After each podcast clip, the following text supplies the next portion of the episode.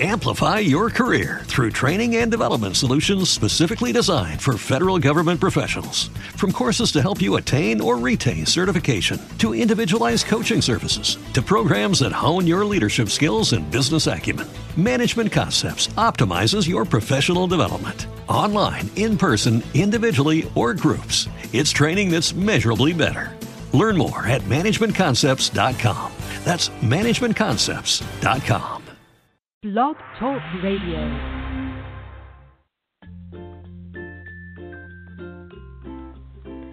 This is the Back Porch Writer Podcast, the show for writers, about writers, and writing. It's live, fun, and informative.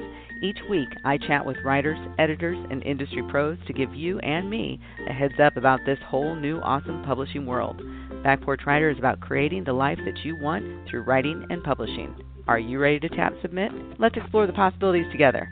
Welcome to Back Porch Writer.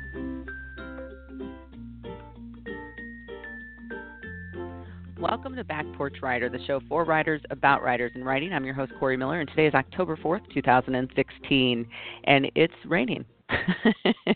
it's a little cold and it's raining right now, but I happen to like this weather. This is I I love fall. I've mentioned that so many times over the years. I love fall um, in Nebraska and the trees change, the leaves changing and leaves falling. It's just it's very peaceful, is what it is, and that's why I really enjoy it. This morning, in fact, at around five, I was able to hear at least one owl that kept hooting outside the window, and that's also just it's fun to be in that sort of environment where you get to hear the critters outside. Um, unless, of course, they're fighting with each other because that's not fun. That happened uh, a week ago. There's some critter outside fighting with another critter, and I could not identify what it was at all. It was just a sound I'd never heard, and I think the poor thing may have lost the fight. I I don't know. I didn't see anything the next day to really confirm that for me, but it didn't sound pleasant. I couldn't identify it, but this night, this morning, coming in this morning and hearing the owl, that's just you know that's peaceful. And the rain, it's not like a storm. It's just sort of this nice little calm drizzle that's out there. I started putting out my Halloween stuff this weekend because of course we've got our annual Halloween shindig that we do, and so I started putting together the the graveyard. It's not finished. We have to do some repair work on some of our wood grave markers. They split in half a couple years ago, and I just hadn't gotten around to fixing them, and so I fixed a few of those. Hopefully, they will hold. My wood glue was really old and wouldn't actually come out, so I'm I was using one of those popsicle sticks to try and dig it out and then just put it on the edge and and see if it holds. We'll find out. You know, we'll know soon enough. There's four of those that I had to repair. The other ones were fine, so I was happy about that. And my young daughter, who just turned nine, broke my rubber mallet. she was hitting one of the pieces of, of the marker into the ground, and she was hitting it so hard she broke my rubber mallet. And I thought, okay, in all the years I've had this mallet, I've never broken it. How did that even happen? so that was sort of entertaining She doesn't know her own strength, I guess is what that's all about. So many of you know I have started graduate school and I am in the middle of uh, researching a project that I have, and my research question happens to be along the lines of why do why are eighth grade girls uh, outscoring eighth grade boys in the National Assessment of Educational Progress um, tool for writing specifically? I was very struck by that this test, this NAEP test, it's in different categories. It's reading, writing, science, math, and I think there's a technology one. And they don't happen every year. This one, in fact, won't happen again until 2017. So the last one was 2011. And I went back and looked at 1998, 2002, 2007, 2011, all of those different tests, and that's exactly what's happened. Is that the girls are outscoring the boys, and the the point difference pretty consistent, around 20 to 21 point difference uh, between the scores. And thought, what in the world? How, why is this happening? And of course, I'm not the only one to wonder why this is happening. And so I'm doing all this research to, to see what other experts in the field have to say about this particular topic. But you know, you all know this. Reading and writing are, you know, they're tied together.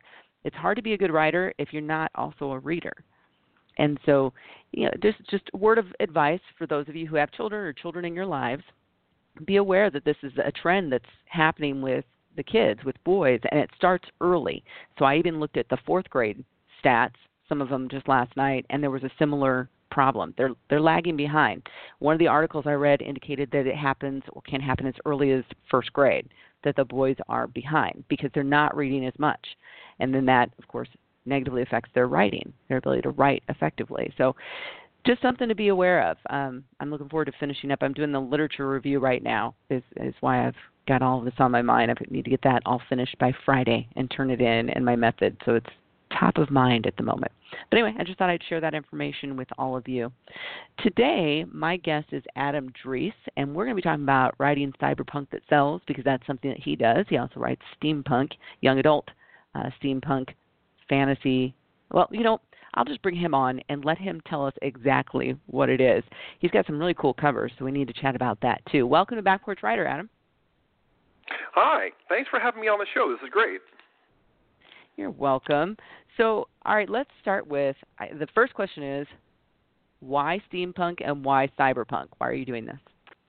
Um, well, you know, let's see one of the interesting things when I'm on a lot of panels, invariably it'll come up like, what's all the punk business, um, and how do you differentiate? And so for me, part of that is that sense of you almost get to use society a bit as a as a as a character as a foil, right? And you've got this sense of of innovation.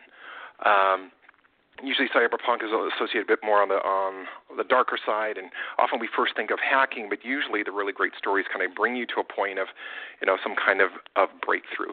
Um, and steampunk you know when I started writing The Yellow Hoods, which is my steampunk meets fairy tale series, and I love taking apart classic uh, fairy tales and nursery rhymes and reconstructing them as real. So to help all listeners, that's taking something like Rub a Dub Dub, and I give you a secret society named the Tub that has always been led by a butcher, a baker, and a candlestick maker. and when I was writing this, um, you know, I, I had that point where I had a, a 12 year old uh, girl character by the name of T facing off against uh, an adult male with a gun. And so, you know, I wanted her to be able to to win this conflict. And so you have the classic questions: Do you kind of go magic? Do you try to stick to realism? In which case, she's not likely going to win. Um, or do I throw in some kind of innovation? And I like the idea of it being really grounded. This was an 1800s type of world um, and that's where I kind of opened up and said, yeah, I'm going to make this steampunk. And th- that idea that you got these inventors and inventions and, and you know, kind of almost at times you feel almost like, you know, clockwork James Bondy type of feel to it um, was a lot of fun. And particularly, you know, as you go on in the series, um, you get exposed to more and more of this stuff up to in in the fourth book called Beauties of the Beast. Um, you have kind of airships and the first rocket pack that's made. Um, and there's a, you know, I find for steampunk, there's this. We live in an era where you know all of us have these little magical boxes that give us the, this ability to talk to almost anybody anywhere on this planet, and we don't really know how that works. You know, most of us kind of have a vague idea, and part of that romance with the steampunk period, I find, is that that feeling that you know that there are there's no kind of magic to it. Like somehow in the back of our minds, we almost feel like, you know, given enough time, we could go in, into the garage and make something, right? Um, and you've still got that intimate relationship with how things work. Uh, and then you've got kind of the, you know, the the, the wonderful uh, clothing of the period and that sense of of, of formality and almost uh, manners, which invariably is kind of woven into that type of period, or at least how we how we remember, you know, what Victorian era was like. So I, I just I, I loved the that sense of innovation, that sense of revolutionary kind of change, um, and being able to reflect a bit of how how that affects society and people. Mm-hmm. Now it seems though you you did really well, or you've done really well with the first series. It received a, a couple different awards and, and things like that. So then you moved on, and, and now you're writing the book that we're today, the cyberpunk one, and it's the Man of Cloud Nine. How is this yeah. different from what you just what you were doing?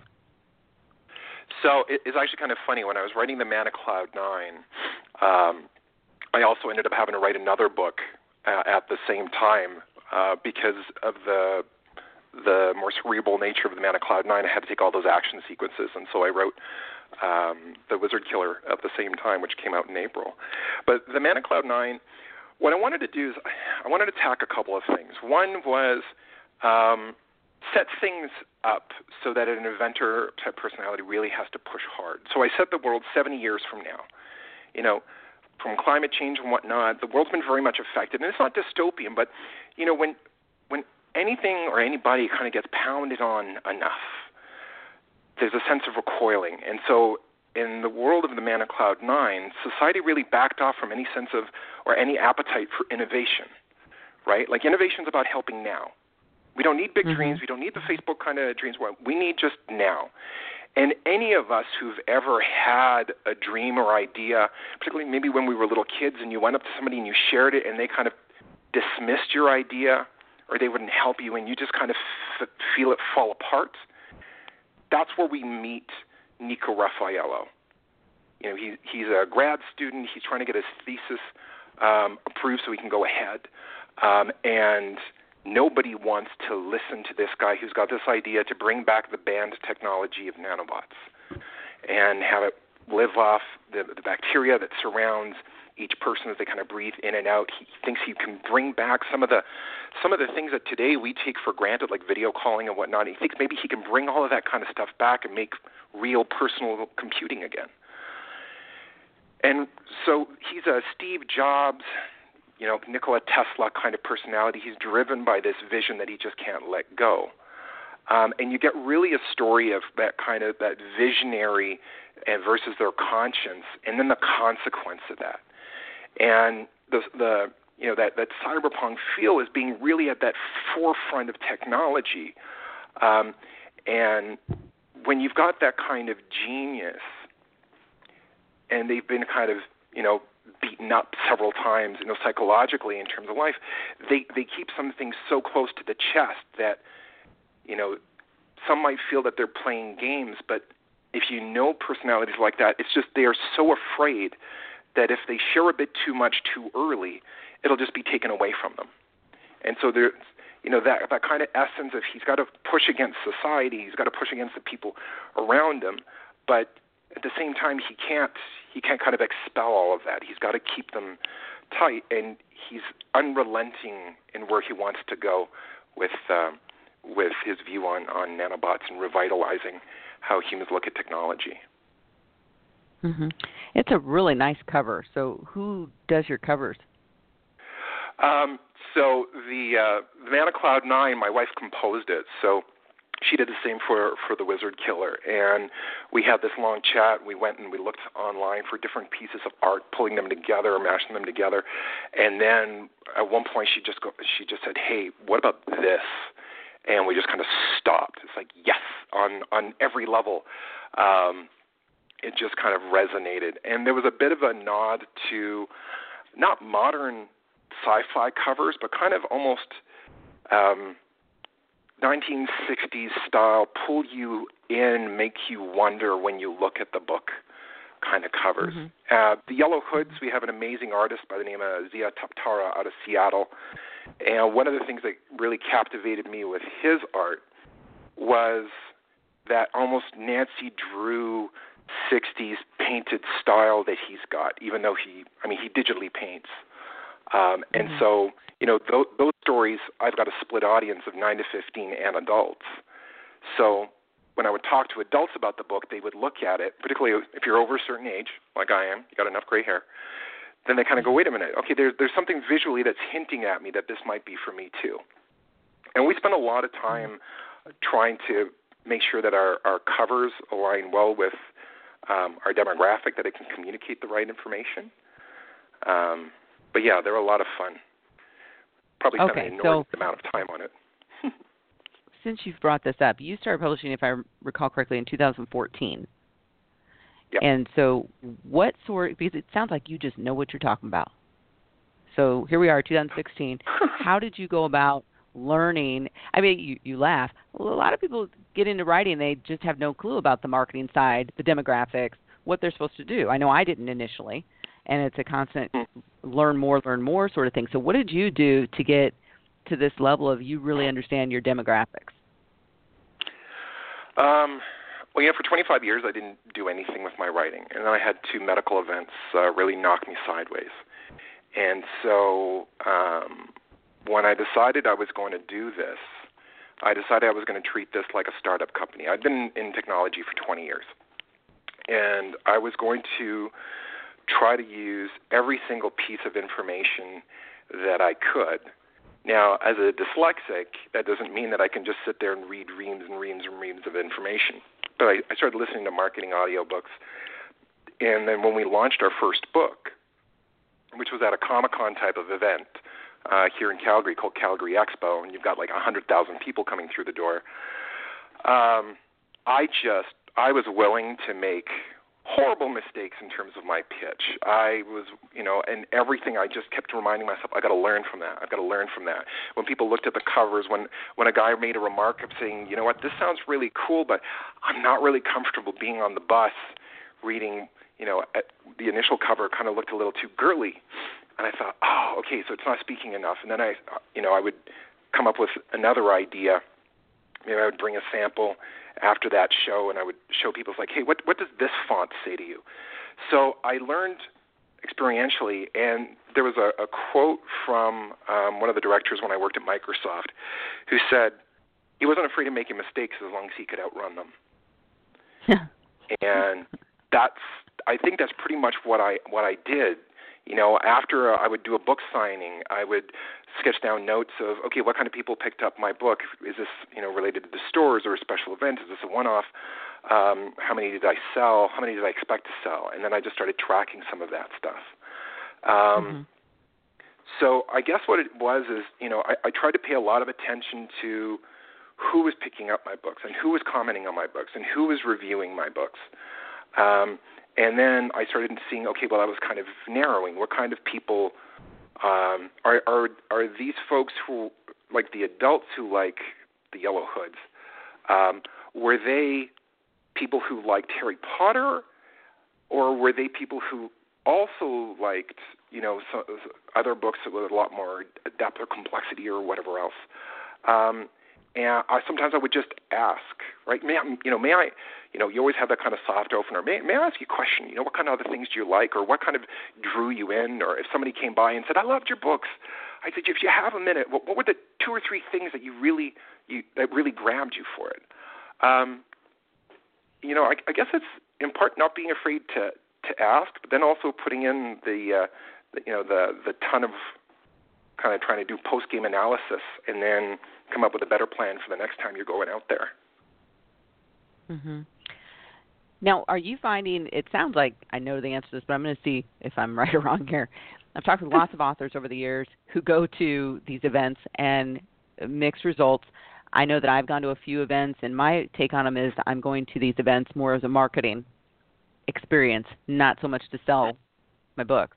So, what's your experience with the selling side of your books at these events?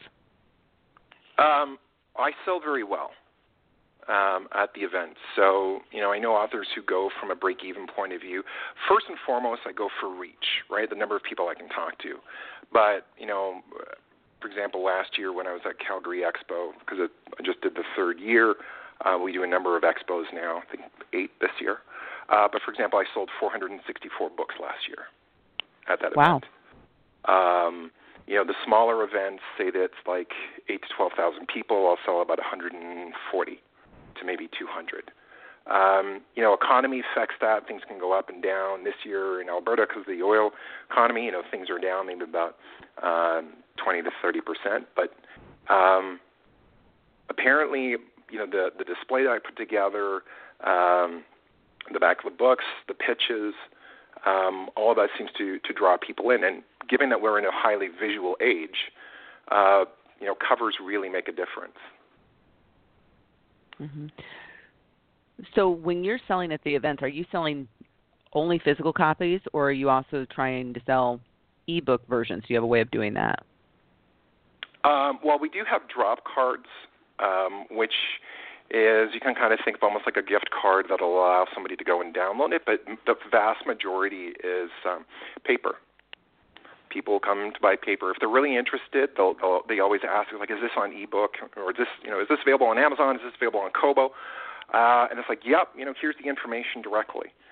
Um, I made a, a at one point I kind of had you know the QR code so people could kind of go and um, try to buy the ebook there and then. But then I realized that one, I was kind of confusing the message, and secondly, the kind of people that come to these events, the majority of them, if they're coming to talk to you about a book, it's they have a relationship with books and paper, particularly if it's in young adults.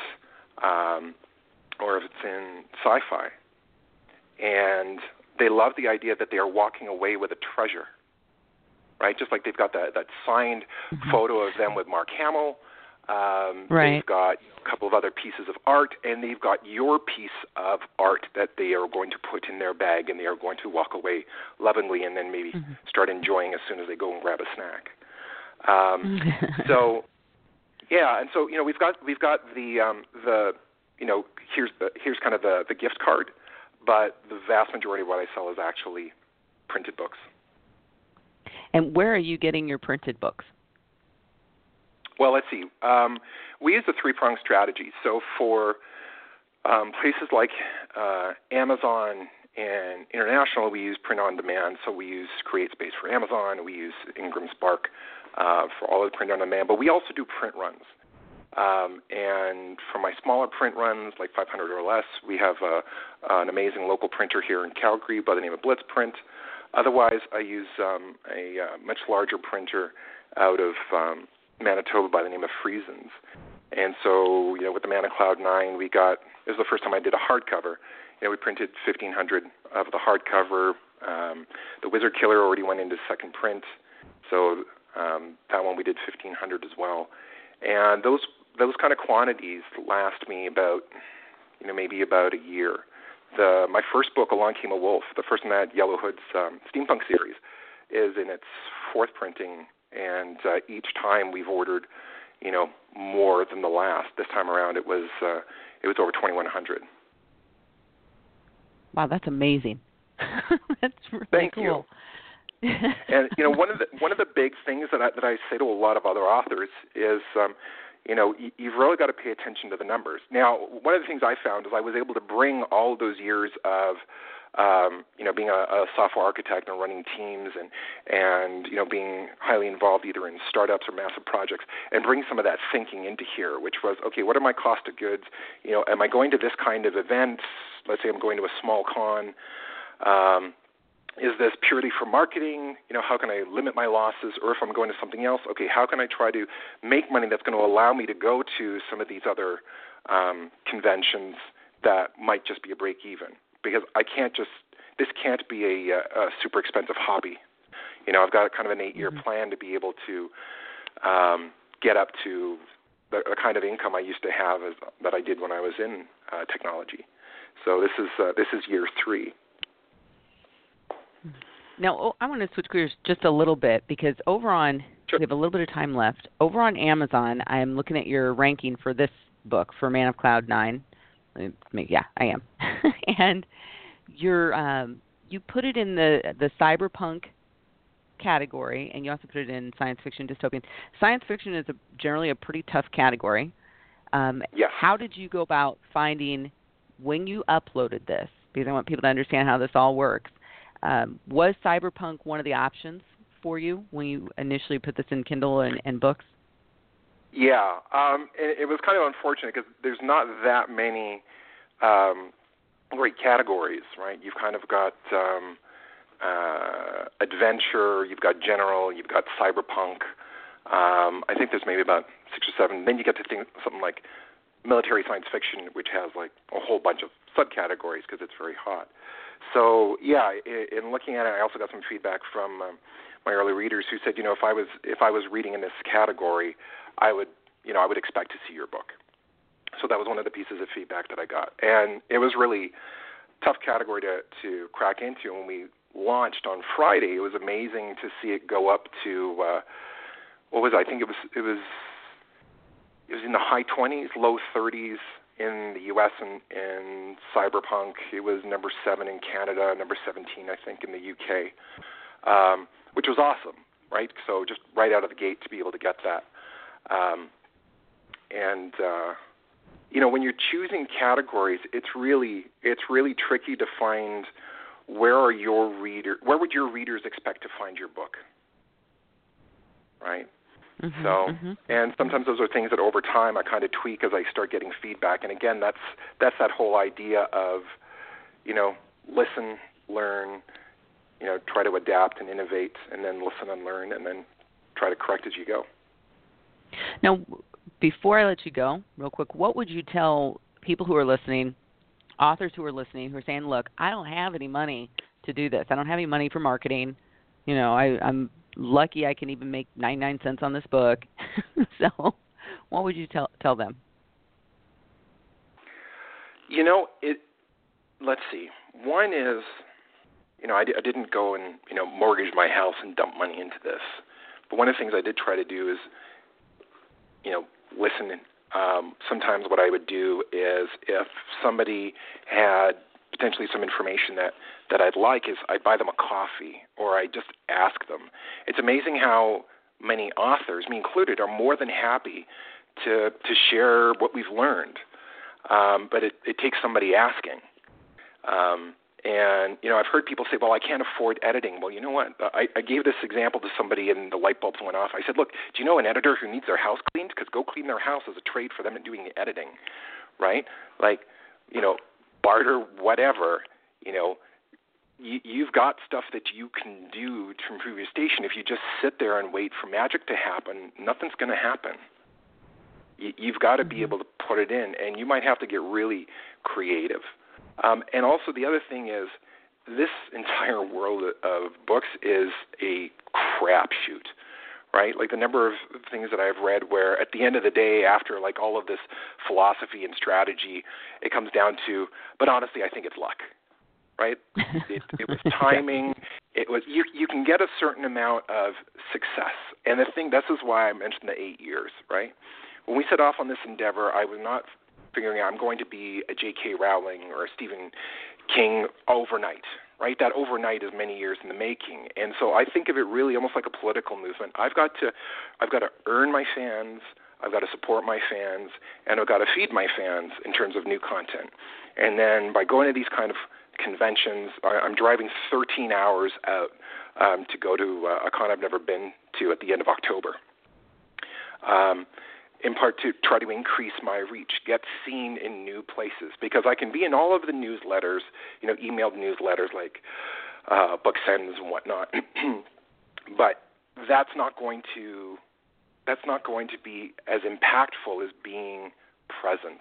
And that could be if being on forums is your thing and you can carve out a, a niche where you can be a thought leader or at least somebody providing really great feedback, that starts to get you in a circle where you can then talk with people or maybe then you can get some ideas for how could you change up your marketing how could you get involved with maybe just a couple of other authors and you share you know you, you highlight each other in newsletters mm-hmm. and that's something that that I've done with with my peer group I include at the back of um the Man of Cloud Nine for the ebook copy. There's a couple of other indie authors that I explicitly call out. It's like, hey, check these people out, right? Mm-hmm. Um, well, Adam, I want to thank you so much for joining me. Great information. I'm, I'm so excited we were able to connect, and I'll have to have you on again uh, next time you have something to share, book wise or anything else. Be sure to get back in touch. Wonderful. Thank you so much for having me. This was great. You're welcome. And you can find Adam's books over on Amazon and probably Kobo and a few other places. Um, and his website is in the link for the show notes here. You have a great day. Thanks, Adam. Thank you. Well, thank you so much for joining me here on Back Porch Writer, the show for writers about writers and writing. Again, I'm your host, Corey Miller, and I hope that you can take away a lot of great information from Adam and what he had to say, specifically about marketing and, of course, how to sell write and sell cyberpunk and steampunk. As I said, you can find his information over on Amazon and, of course, adamdreece.com. He's pretty hot and heavy over on Twitter, if I recall correctly, and and can't remember Facebook, but I know Twitter. So check him out. Give him a holler over there. Until next time, pull the chair, sit a spell, and write. Thanks for listening to Back Porch Writer. Remember to rate, review, and subscribe via iTunes so people just like you can find the show. If you've got comments, questions, or want to be a guest, visit backporchwriter.com for details. I'm your host, Corey Miller. Until next time, pull the chair, sit a spell, and write.